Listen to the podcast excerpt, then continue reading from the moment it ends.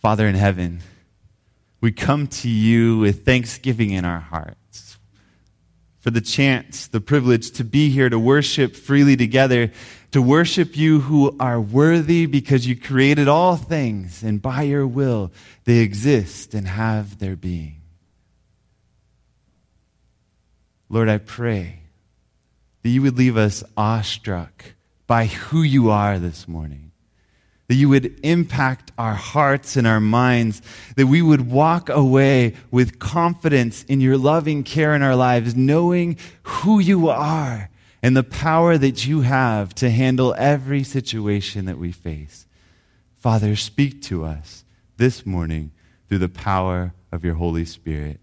In the precious name of Jesus, I pray. Amen. It was a normal activity for him on Friday. He walked up to the officer and he said, I'm here to get my pass for tomorrow to go to church. The officer looked at him and filled out the pass. And as he was handing it to him, he said, Pretty soon you won't have to come and get passes anymore. You'll have every Saturday off. Desmond looked at him and said, What do you mean I'll have every Saturday off? What are you, what are you talking about? Thought maybe this was, they were finally recognizing the importance of what he was doing, of taking Sabbath aside to go to church, taking Sabbath aside at least to focus on God. But the captain kind of smiled and said, You're getting discharged. Section 8.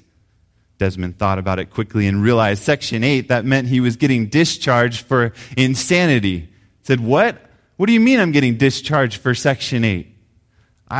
Have I not been doing my job properly? He said, Well, we're going to call you in before the officers. And so the officers all called him in, and he, he came before them, and they had a, a little session of, of explaining to him, Hey, we want to help you out of the army because you won't carry a gun and you're determined about the Sabbath thing. So we're going to discharge you on Section 8. He said, Now let me get this straight. Have I not been doing my job properly? I said, Oh, no, you've been doing a, a wonderful job. The, the men really appreciate when we go out on maneuvers and you've taken care of their blisters. You've done so many things. You've done a great job, but we're going to let you get out of the army. He said, So why am I going to be discharged based on insanity? He said, Well, you're going to be discharged because uh, of your religious beliefs. We just don't think anybody could be in the military and have these type of religious beliefs said, Well, I wouldn't be a good Christian and, and allow you to discharge me for my beliefs, now would I? And he went on to say this after explaining that he felt like each Sabbath he'd been very careful to make sure that people were there to cover his duties and, and that he worked extra hours scrubbing toilets and doing all kinds of things on Sunday to make up for the time that he missed on Saturdays. Then he went on to say this as the closing part of his explanation to the officers. Sir, please believe me. I know that if I keep God's commandments, he will give me wisdom and understanding equal to those who receive training on his holy day. Said, I believe that, that the God that I serve, when I pursue a knowledge of him, like we talked about last week, let not the wise man boast in his wisdom. Let not the strong man boast in his strength, but let him who boasts boast in this, that he understands and knows me. We read last, last week in Jeremiah chapter 9. It says, I believe that when I pursue this knowledge of God, that every Sabbath I, I faithfully seek this relationship with God, that, that he's the God who will show me the things that I missed because sometimes they would be out on maneuvers and they'd be learning all different types of things that they were going to face in combat. One time, they were out on this multiple day maneuver, and as they were out there, it came to Sabbath. And he said to his, his captain, he said, I'm not going to be joining you tomorrow. They said, What do you mean? We're out here in the middle of nowhere. He said, I'm going to go find a church. Sure enough, he left. He came back and eventually found them. Actually, the, they picked him up, uh, the, the security from the army, and took him as a prisoner, but he was able to explain to the captain, oh, I just went to church like I said I was going to do. It's okay. He was determined to follow, to pursue this knowledge of God. And remember last week, we read what he had wrote home in a letter later on after he'd been in combat, how he was able to say, you see, I have seen the fulfillment of these inspired words with my own eyes. Talking about Psalm 91 and the protection that God offers. I know God has more power than all the world put together. Uh, here, he's specifically talking about keeping the commandments of God. He told the officers, if I keep the commandments of God, I believe that God will give me the knowledge that I need. We saw in 1 John 2 and verse 3 that by this we know that we know him if we keep his commandments. That as we pursue this knowledge of God, we pursue the, character of God is found in the commandments that he's able to reveal himself. But here Desmond gives us a picture into something a little more important about the commandments of God, and that is the one commandment that really reveals who God is. Go with me to Exodus chapter 20, where the Ten Commandments are located. In Exodus chapter 20, these laws that reveal the character of God, the love of God, that reveal how we can live a life of loving God with all of our heart, with all of our soul, with all of our strength, and our neighbor as ourselves. In all of these commandments, whether it is to, to worship only God and to not have false idols and, and to not make any graven image, to, to not bear false witness, if it's to honor our father and mother, not to murder, not to commit adultery, not to steal, not to lie, not to covet, all of the other nine commandments don't really describe who God is. They give us instructions about following in God's footsteps, but there's one commandment that gives us a deeper knowledge of God than any of the other commandments. Exodus chapter 20 and verse 8 says, Remember the Sabbath day it's the only commandment that starts off by reminding them, saying, Remember the Sabbath day. You've known this for a really long time as a people. Remember the Sabbath day to keep it holy.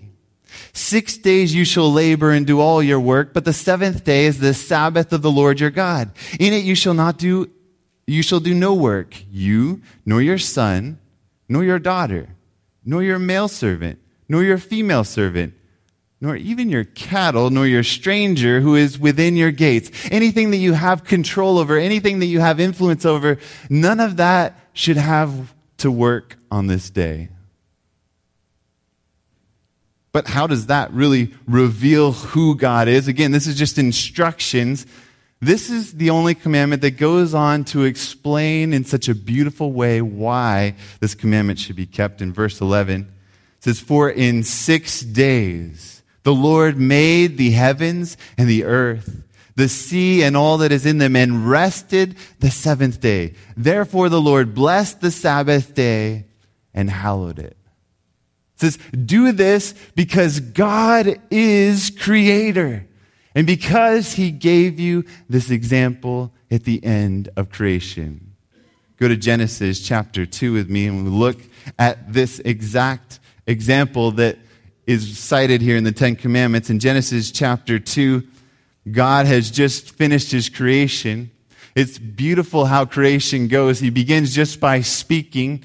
And as he speaks, there's light. As he speaks, there's the division of uh, the, the firmament comes. There, as he speaks, there's dry land, there's water. As he speaks, there's animals and birds and all these things. And then he comes especially close and he doesn't just speak. But he bends down and he forms in the dust a man. And he breathes into his nostrils the breath of life. And then after all of that, God, in verse 31 of chapter 1, looked at everything that he saw and he saw that it was all very, very good. And when he looked at his beautiful creation that he had made, verse 1 of chapter 2 says, Thus the heavens and the earth and all the host of them were finished. And on the seventh day, God ended his work which he had done. Now, when it says God ended his work, it's something more than just that he stopped. But the, the verb there in the Hebrew is, is really something that you would use for an arrival at a goal. It's like when the train finally arrives at the train station, when the car finally pulls up to the destination. It's the moment when everything that comes together like it's supposed to come together. He didn't just stop, but he had completed something beautiful, something perfect, something glorious. So God ended the work which he had done, and he rested on the seventh day from all his work which he had done.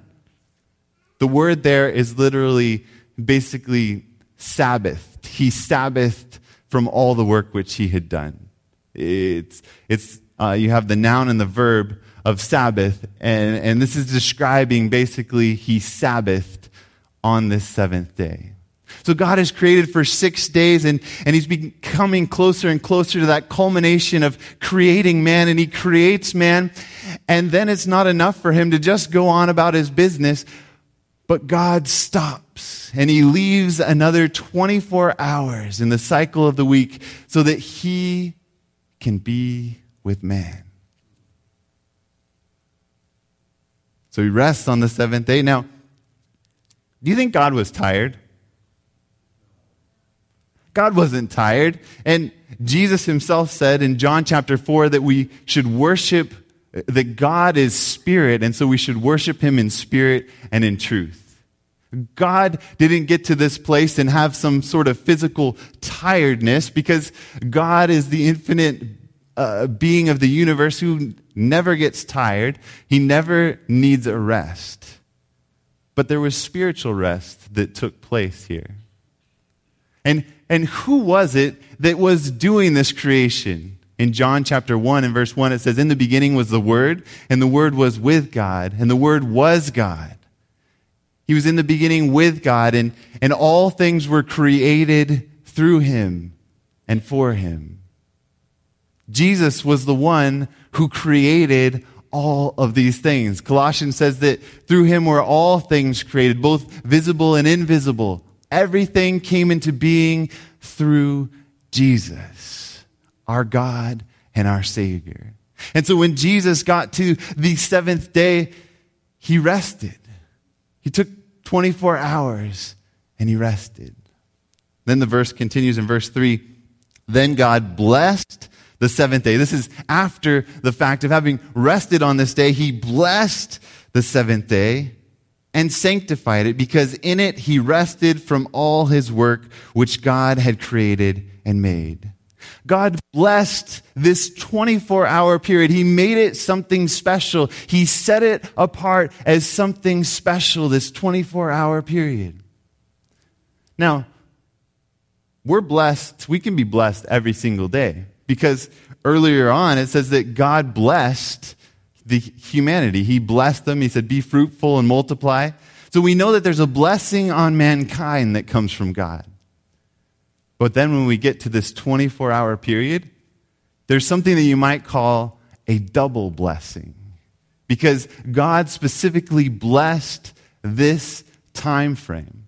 Now, how does God bless something? Go with me, or bless and sanctify something. Go with me to Exodus chapter 29. Exodus chapter 29 and verse 43 says something about the tabernacle that God had made.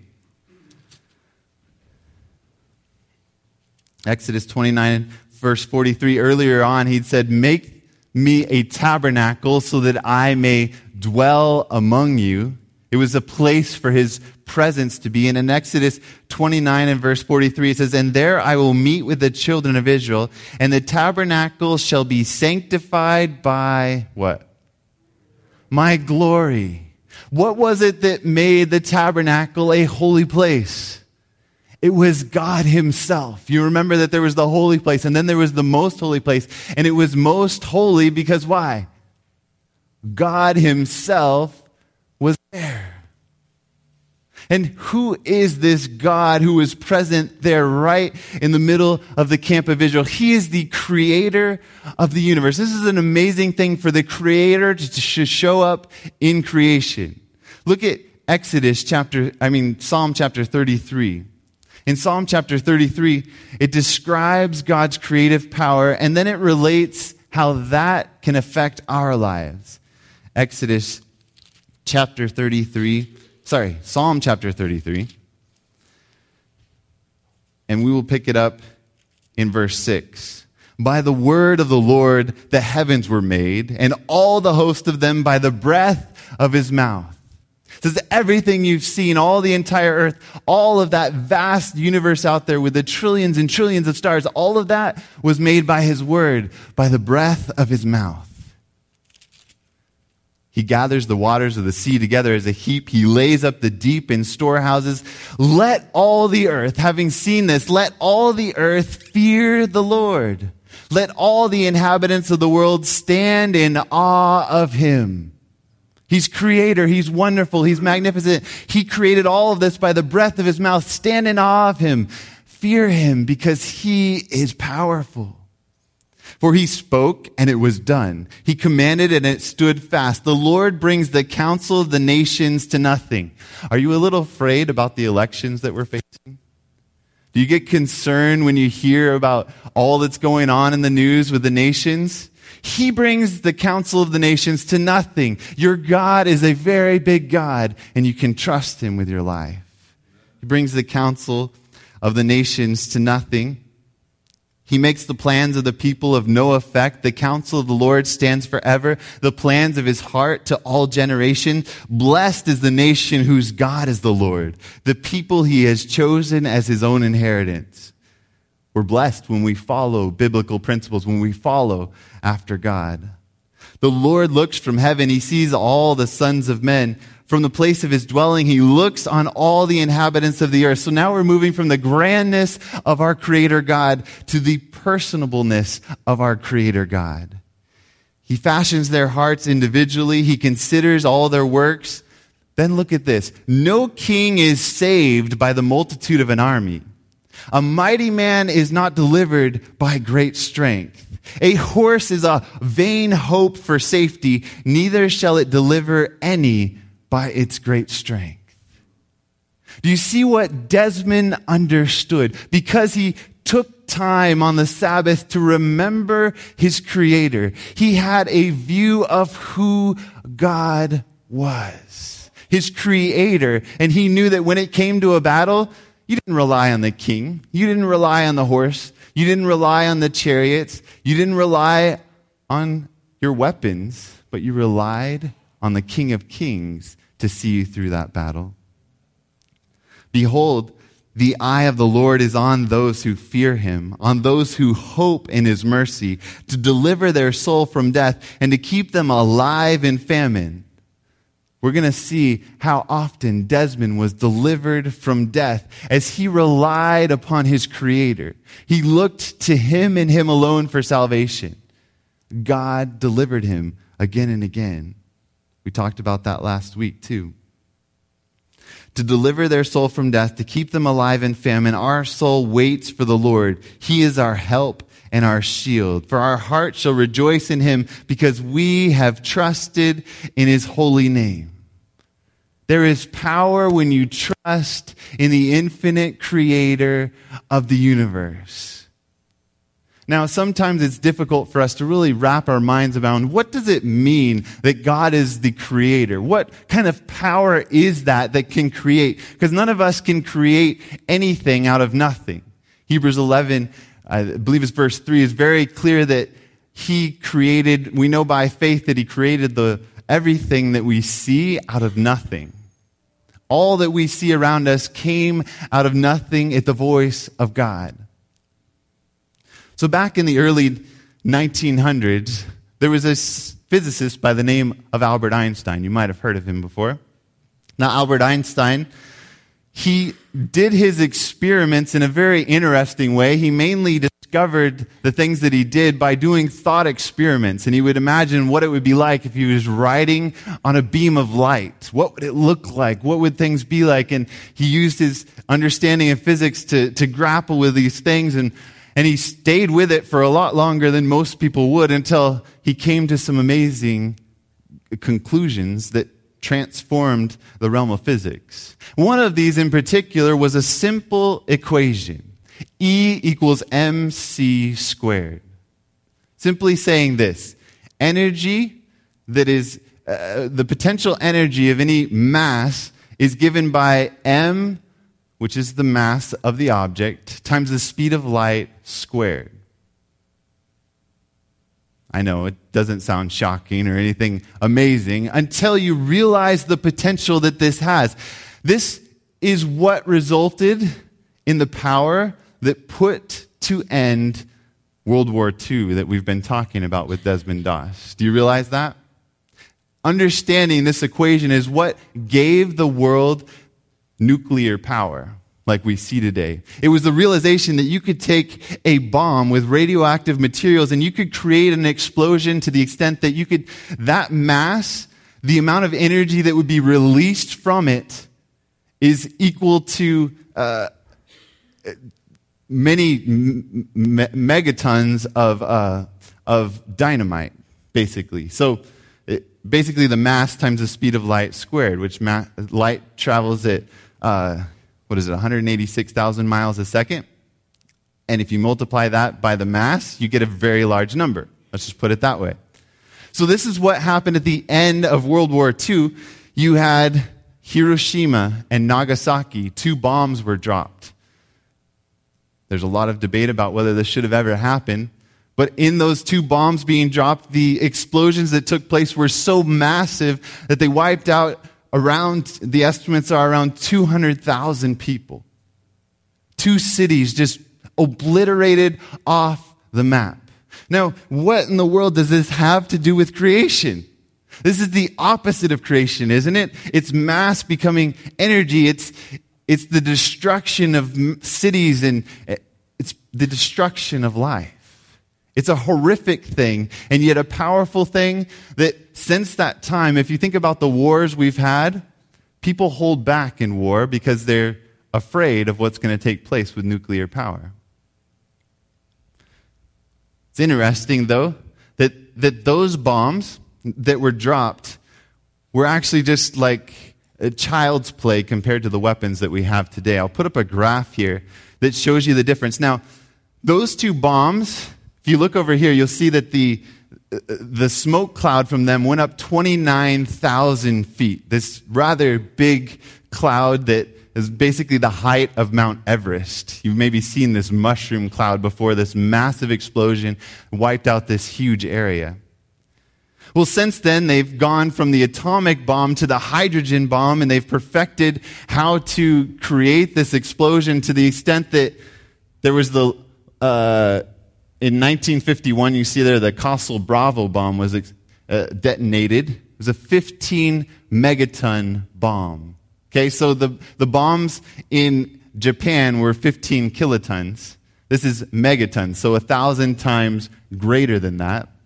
But then Russia in 1961, they upped the ante with their Tsar bomb that was uh, detonated, and it was 50 megatons. And you see there that, that the cloud went up some 200,000 feet. This is 3,000 times the size of the bombs that were detonated at Hiroshima and Nagasaki.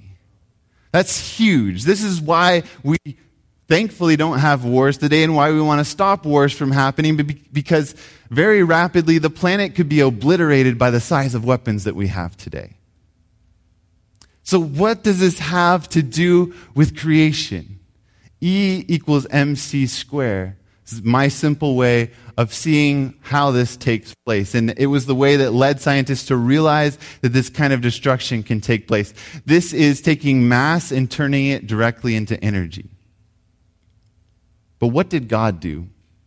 On the day of creation, He spoke, and mass came into existence. He spoke, and there was dry land. He spoke, and there were animals. He spoke, and this entire planet came into existence. Do you see what God was able to do?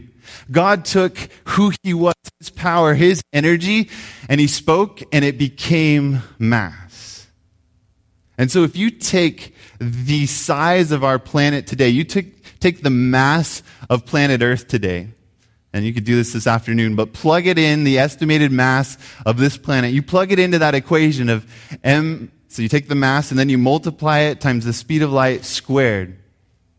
And you get the size of energy that it would take in order to form this planet that we live on today and everything that we see around us. Now, what do you think? Would it be like a, the size of a, uh, one of these bombs? It'd be quite a bit bigger than that, right? Because those are obviously just a small portion to get that amount of energy.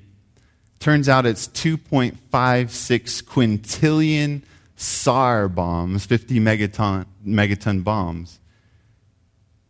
2.56 quintillion. And that's for your God to speak into existence one little tiny planet, one little speck in the vast universe that it, it tells us in the Psalms that he, or in Isaiah chapter 40, that he looks at the universe and he measures it with a span of his hand. Your God is massive and powerful. And it says that when his eye is on you, when you're hoping in him, when you're trusting in him, that he will protect you in famine, that he'll help you in difficulty, that he'll see you through any difficulty that you might face. This is the faith that Desmond had as he stood before his officers and he said, No, if I am faithful to God and I, I know God, I know that he can give me the knowledge that I need to have.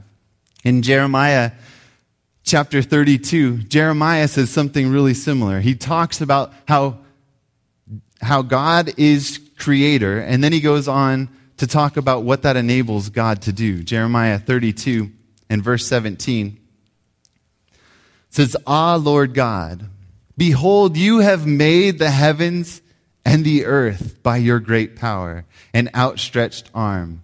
There is nothing too hard for you.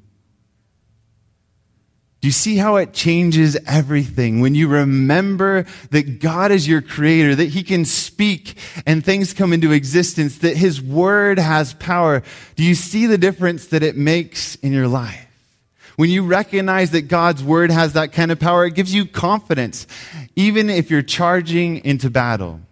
You know, Desmond's wife had given him a little Bible he, and she wrote a little note in it. It's a little pocket Bible that he could carry around in, in battle. November 22, 1942, she'd written this. This was long before he ever went into battle. Dearest Desmond, as you read and study the precious promises found in the Word of God contained in this little Bible, may you be strengthened in whatever trials may come to you.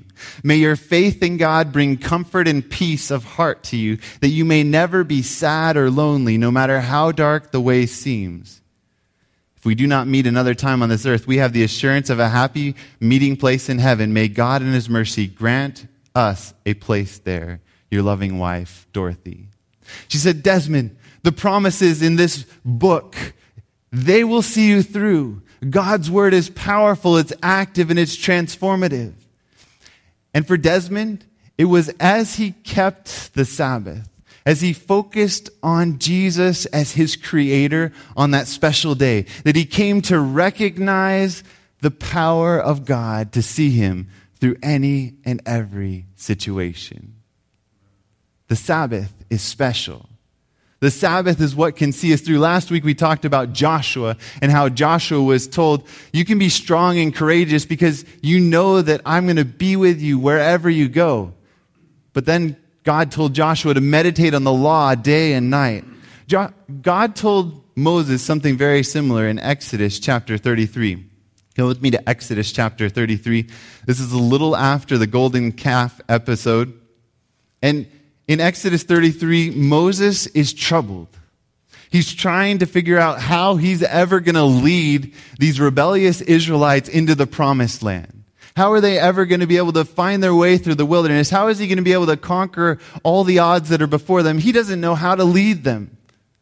So in Exodus chapter 33 and verse 13, Moses talking to God says this Now therefore I pray, if I have found grace in your sight, show me now your way that I may know you, and that I may find grace in your sight, and consider that this nation is your people just like Desmond, he realized that the knowledge of God was what he needed to face any difficulty that he went through.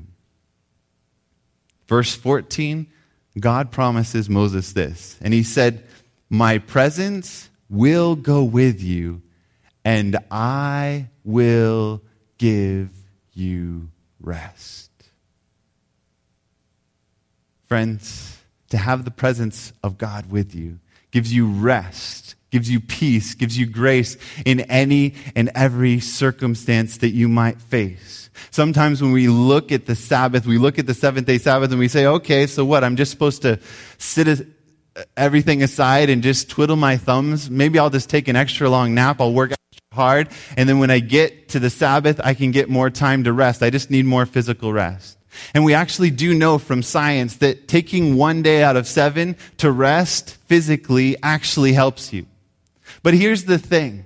If you only rest on the seventh day physically, you're not following God's example because God wasn't tired at the end of creation. If you merely rest physically, you may be keeping Saturday, but you could also do that on Friday. You could do it on Sunday, and you would still be keeping eh, eh, some sort of physical rest day.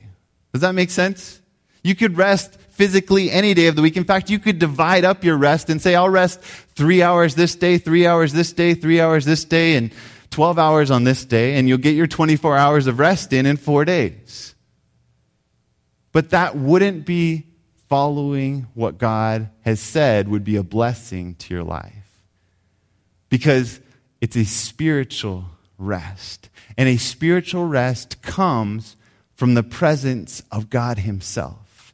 What is it that sanctifies something? We saw in Exodus 29 and verse 43 that the, this tabernacle was sanctified by the presence of God. And so when God says, I've sanctified these 24 hours, God says, in a special way, my presence is available to you in that time frame. You want to know God? There is no better day to pursue a knowledge of God than on the seventh day Sabbath. Because God set it apart at creation. He created each of these things on six days and He didn't just stop there, but He created another day. And on that day, He blessed it, made it a blessing for all time, and He sanctified it with His presence. So that you and I can have the rest that comes from being in the presence of God. And that's a beautiful, delightful thing. Psalm chapter 16 and verse 11 says that you will show me the path of life. Just like Moses was wanting to know the path in the wilderness, you will show me the path of life. In your presence is fullness of joy. At your right hand are pleasures forevermore. In God's presence is everything that you need for your life. Just to be close to Jesus satisfies every desire of your life. And what a beautiful thing that God took 24 hours and He said, This is for you and me to be together so that you could pursue a deeper knowledge of me.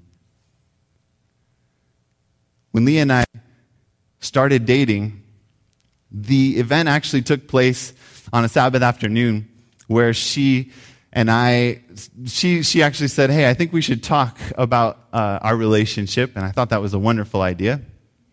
And so we drove in Bakersfield out to Hart Park, which is, if you've ever been there in Bakersfield, it's not the most attractive place you've ever been.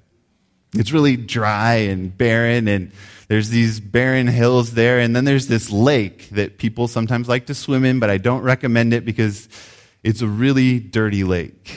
And so we're there sitting by this lake, looking out, and as we began to talk about our relationship and how we wanted our relationship to grow, Leah said to me, she said, You know, I'm not one of those girls that you need to give me like a lot of gifts. So that's a good thing because I don't have a lot of money. And I'm, I'm not a girl that it really matters the types of places that you take me. She said, but something that really matters to me.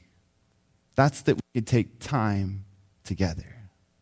Time is what is valuable to me in our relationship. Now, don't get me wrong, she still appreciates when I bring her gifts. She appreciates when we, I take her someplace nice. But what matters to her is time together. In fact, there'll be some days where we need to do the dishes after a meal. And I'm uh, getting started on the dishes. And as I'm beginning to wash the dishes, she says, So, if you wash these dishes, do you need to go right back to the stuff you were working on as soon as you finish? I said, Yeah.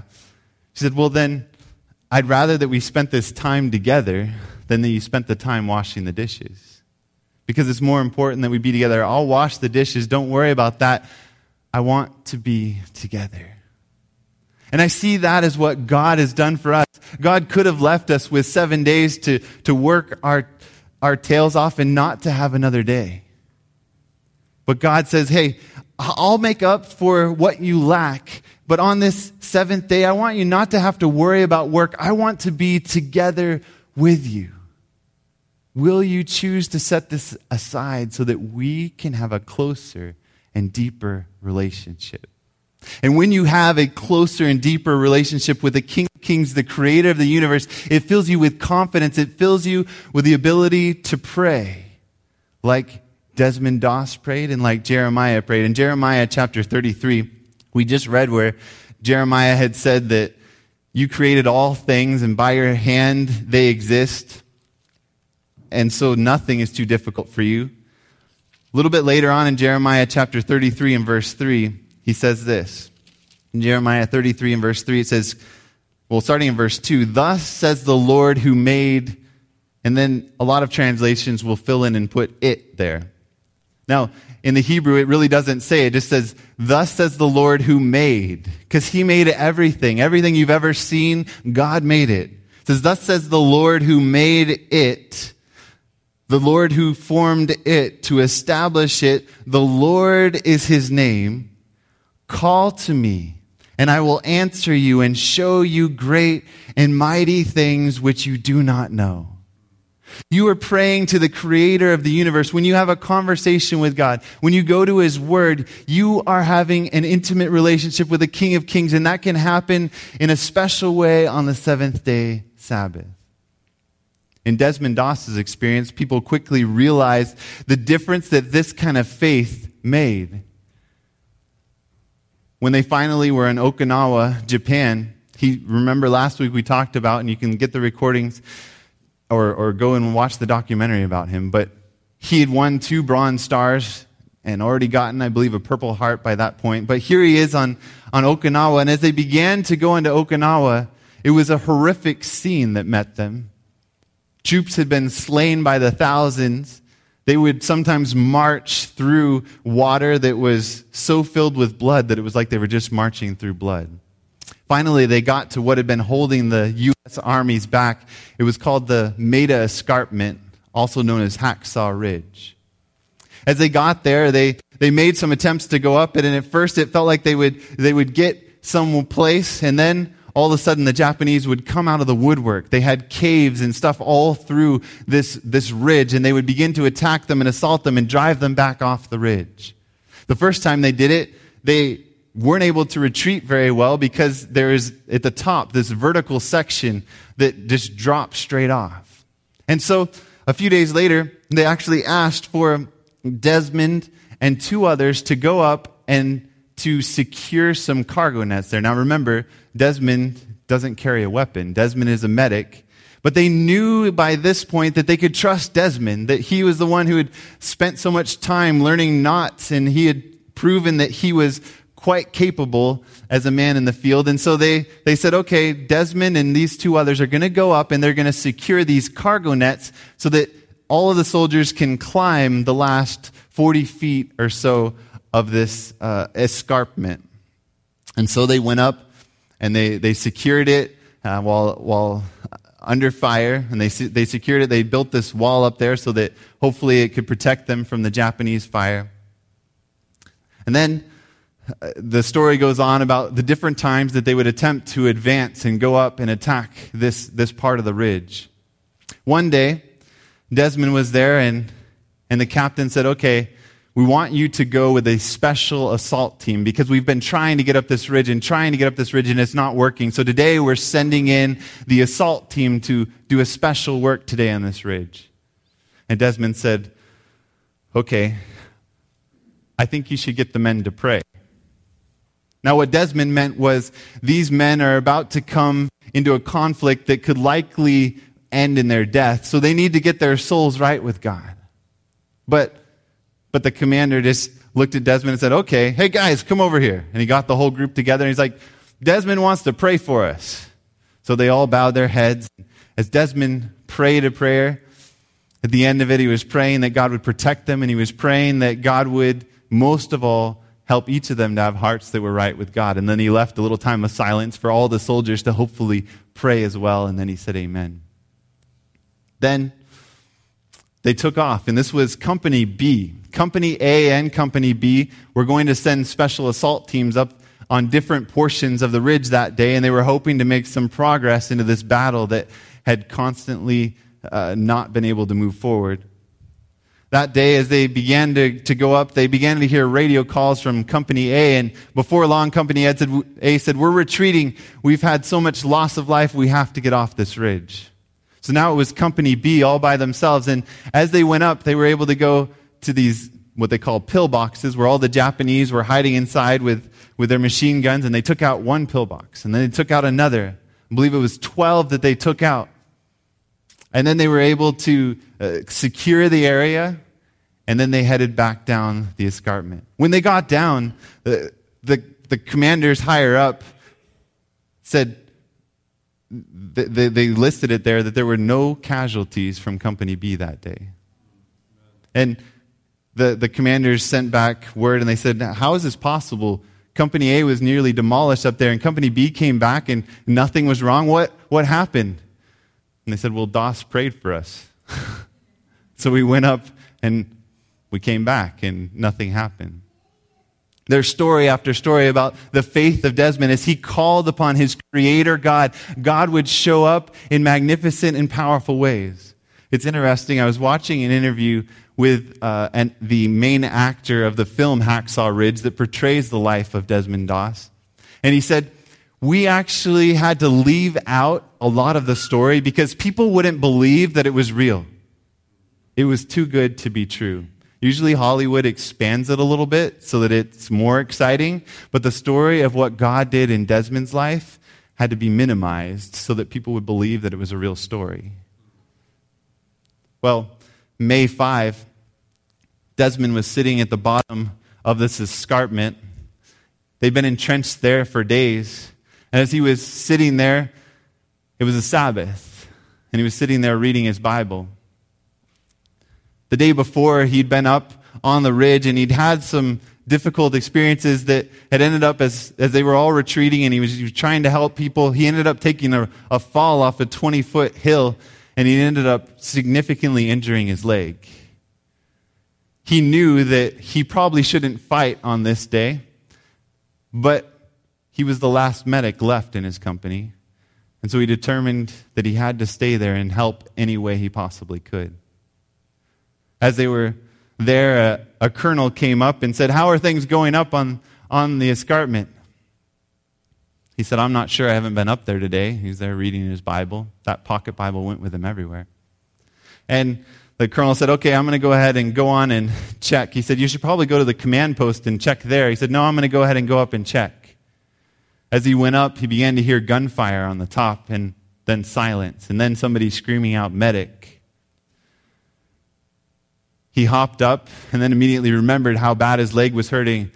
But then he remembered the God that he served, the creator God who was able to give him strength, who was able to recreate his leg. And so he prayed, Lord God, there's a person up there that needs saving. Would you please help me? took another step, another two steps. By the time he took his third, fourth, fifth step, he realized that he was perfectly fine. And so he immediately went up and crawled up the nets, was able to crawl out on the escarpment, uh, able to give the colonel uh, plasma, and he was able to drag him off the escarpment and bring him down. When he got back down, his uniform was soaked in blood, but he sat back down and began rereading his Bible. You see, it was actually a Sabbath, and he was there reading his Sabbath school lesson and studying the Bible, and he knew that pursuing a knowledge of God was what mattered in his life, and so he kept on reading.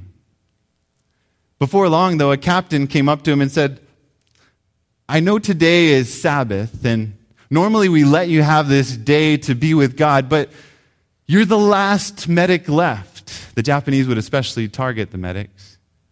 Said, You're the last one left. Would you go up for, with us today? We have to make a final assault today. What Desmond didn't realize at this point was that the whole American front was all going to charge on that day, and they were going to do a do or die effort to uh, take the Maeda escarpment, Hacksaw Ridge. As the, the captain told him this, he, he said, Well, yeah, I, I believe I can help life today. I can save lives today on the Sabbath. He said, But I'd like to finish reading the Bible first. Is that okay? The captain looked at him, Captain Vernon, and said, All right. He knew that that was the source of Desmond's strength. And so he went back, and other captains told about how they were already in place up on the ridge. They were already planning to get their men ready to move, and they got word, we got to wait. What do we wait for? Desmond is reading his Bible. Desmond thought it was 10 minutes while he read his Bible. Turns out it was half an hour that the entire military waited for Desmond to finish his devotional time. How things had changed from when they threw boots at him by his bedside. How things had changed from when they mocked his faith. They realized that faith in the Creator made all the difference in the world and they were willing to wait. And it's a good thing they waited. Because that day, that battle as they went up. 155 men from his group went up on the ridge. And as they were fighting at first, the Japanese let them get further out. But all of a sudden, the Japanese came in from all sides with more fury and firepower than ever before. The Japanese called it the rain of steel. As the bullets flew, men began to fall all around. And 55 men began to retreat. The rest lay on top of the escarpment, unable to move, wounded or dead. At this point in time, Desmond too would have it would have been simple for him just to retreat with everybody else. Everybody else had retreated off the ridge. But Desmond saw his comrades out there. He saw his friends and he, he said, I have to save one more life. And he went over and he, he got one person and he, uh, he ministered to their wounds and he took them over and he put them on a litter and he began to let them down by a rope off of, off of the ridge. And as it got down to the bottom, all of a sudden the men who were kind of dazed and confused down at the bottom, having retreated, they said, What's going on? Hey, that's Doss up there. And, and Doss yelled, Hey, would you get, get that man and take him to the, to the aid, uh, the aid booth? And so they took him and then they were going to send the litter back up with him, but he said, No, that's not working. And he took the rope back up and he remembered something that happened earlier on. You see, the God who he had trusted, that if he took the Sabbath to not be in training, the God who he said will give me the knowledge that I need in order to handle the situations that I face, that God reminded him of a knot that, as far as he knew, had never been tied before. And that was earlier on in training, he tied a double bowline knot that ended up with two loops on it.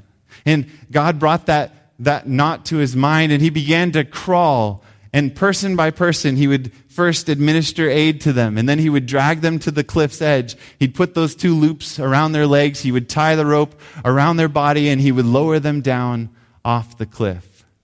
For 12 hours after everyone else had retreated because there was enemy fire, there, it was a dangerous place to be, Desmond for 12 hours crawled from person to person, dragging them off the top of that ridge.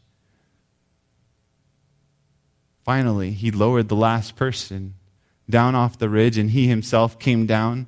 His uniform was caked with blood, and when he came up to Captain Vernon and the other captain, they said, You just saved 100 lives today. He said, No, that's not even possible. I think there was maybe 50 lives at the most that I lowered off. They said, We sent up 100 people today. We sent up 155, and only 55 are standing here now of their own accord. And the rest of them, you lowered down. So they settled in the middle with 75. And Desmond Doss received the Congressional Medal of Honor the very highest medal that you can possibly receive in military service. And when he, along with 15 others, approached the president to receive this honor, this is what the president said to him I'm proud of you, Truman said. You really deserve this. I consider this a greater honor than being president. his life had made such an impact on his fellow soldiers that later on, when he got wounded, he ended up leaving his Bible on the battlefield, and his entire group went back into the bat- battlefield, put themselves in harm's way in order to get that Bible and to bring it back for Desmond. They knew that his faith in the Creator made all the difference in the world. In the book Patriarchs and Prophets, it says the Sabbath is a memorial of God's creative power, points to him as the maker of the heavens and the earth. Hence, it is a constant witness to his existence and a reminder of his greatness, his wisdom, and his love. Had the Sabbath always been sacredly observed, there could never have been an atheist or an idolater. Do you see the power of observing the seventh day Sabbath? There's beautiful power in the seventh day Sabbath. And that comes because Jesus himself has blessed it. He sanctified it with his own presence, and he wants for you and I to pursue a deeper knowledge of him on this precious day. As I've come to realize that his presence is especially available to me on the seventh day Sabbath, it's come to make this day even more special than me, to me. As I've realized that what makes it holy is Jesus himself coming close to his people. When it comes to Friday night, it's an exciting thing because Jesus is coming close. He wants to bless us in a special way. Friend, maybe you've been like me and you've just wanted to wash the dishes when your wife wanted to spend time with you. Maybe you haven't recognized that you've just wanted to go about your ordinary business on this day and kind of ignore what God has for you and not even known what you were missing. But Jesus has a special blessing in store for you each and every Sabbath. And I want to invite you to take advantage of that blessing, to not pass it by, to not be distracted by anything else. In Isaiah 58, it says that we should take delight in the Sabbath and that we should turn our foot from it, just like you turn your foot from any holy ground. Turn your foot from it, from doing your own work, from doing your own pleasure, and from speaking your own word. And take delight in it.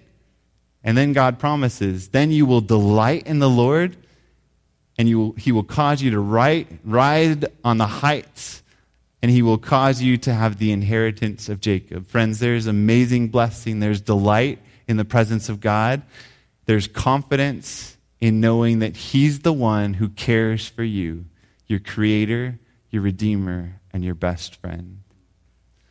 If it's your desire to worship that King of Kings, your Creator, I want to invite you to stand with me, to stand and say, I want to keep the seventh day Sabbath. To say, I want to experience this joy of knowing Jesus for myself.